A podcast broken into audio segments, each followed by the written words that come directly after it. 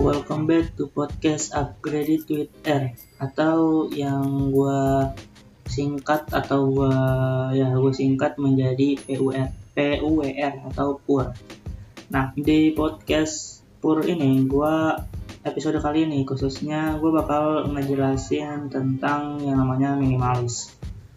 Nah, gue ini membahas ini karena banyak banget nih ketika orang itu capek sama sesuatu hal-hal yang seharian capek gitu, tapi dia nggak sebenarnya dia tuh cuma ngelakuin hal yang nggak penting dalam hidupnya gitu. Ya, tentunya hal seperti ini tuh bakal buruk, sangat buruk bah, bah, malahan.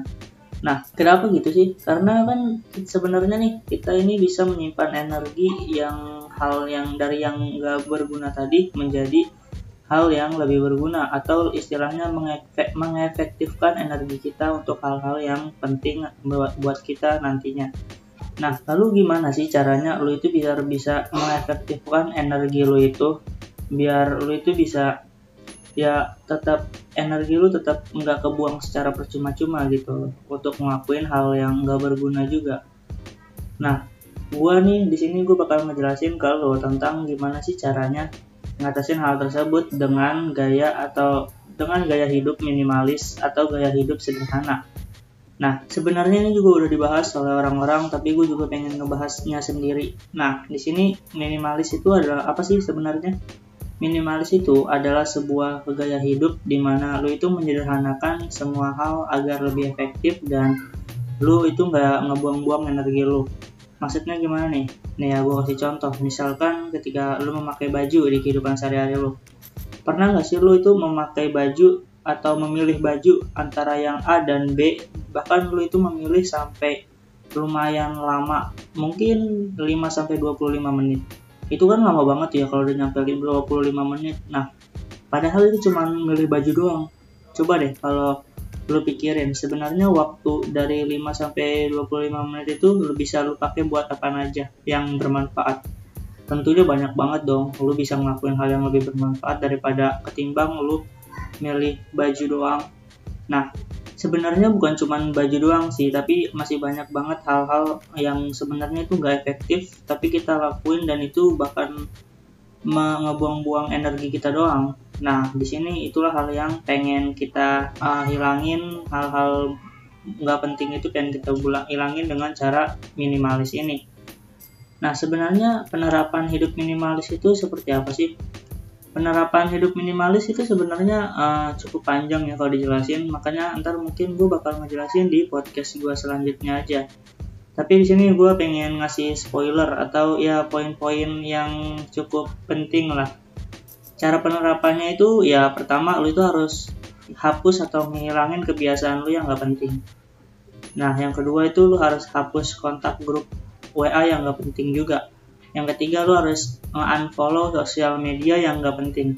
Nah itu ada ya spoiler dari penerapan hidup minimalis. Tapi nanti gue bakal ngejelasin lagi lebih lanjut di podcast gue selanjutnya tentang cara penerapannya. Nah sebenarnya hidup minimalis itu apa sih kegunaannya? Apa aja benefit yang lo dapetin dari lo melakukan hidup minimalis ini? Hal yang harus lo perhatikan dari menerapkan hidup minimalis ini yaitu kegunaannya dong pasti. Siapa sih yang mau ngelakuin sesuatu tapi lu nggak tahu kegunaannya? Nggak ada lah pasti semua orang pengen tahu kegunaannya.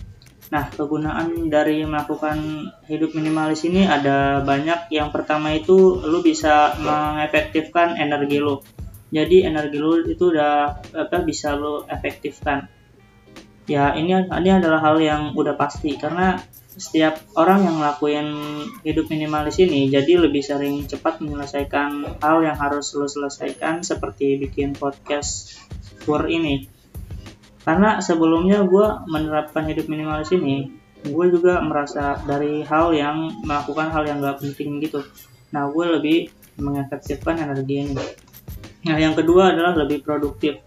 Berkaitan dengan nomor satu tadi ketika lo bisa mengefektifkan energi lo, kemungkinan besar semua list pekerjaan lo bisa terchecklist semua atau yang artinya lo itu bisa lebih produktif karena lu bisa menyelesaikan semua pekerjaan lu sebelum energi yang lu ada ini habis.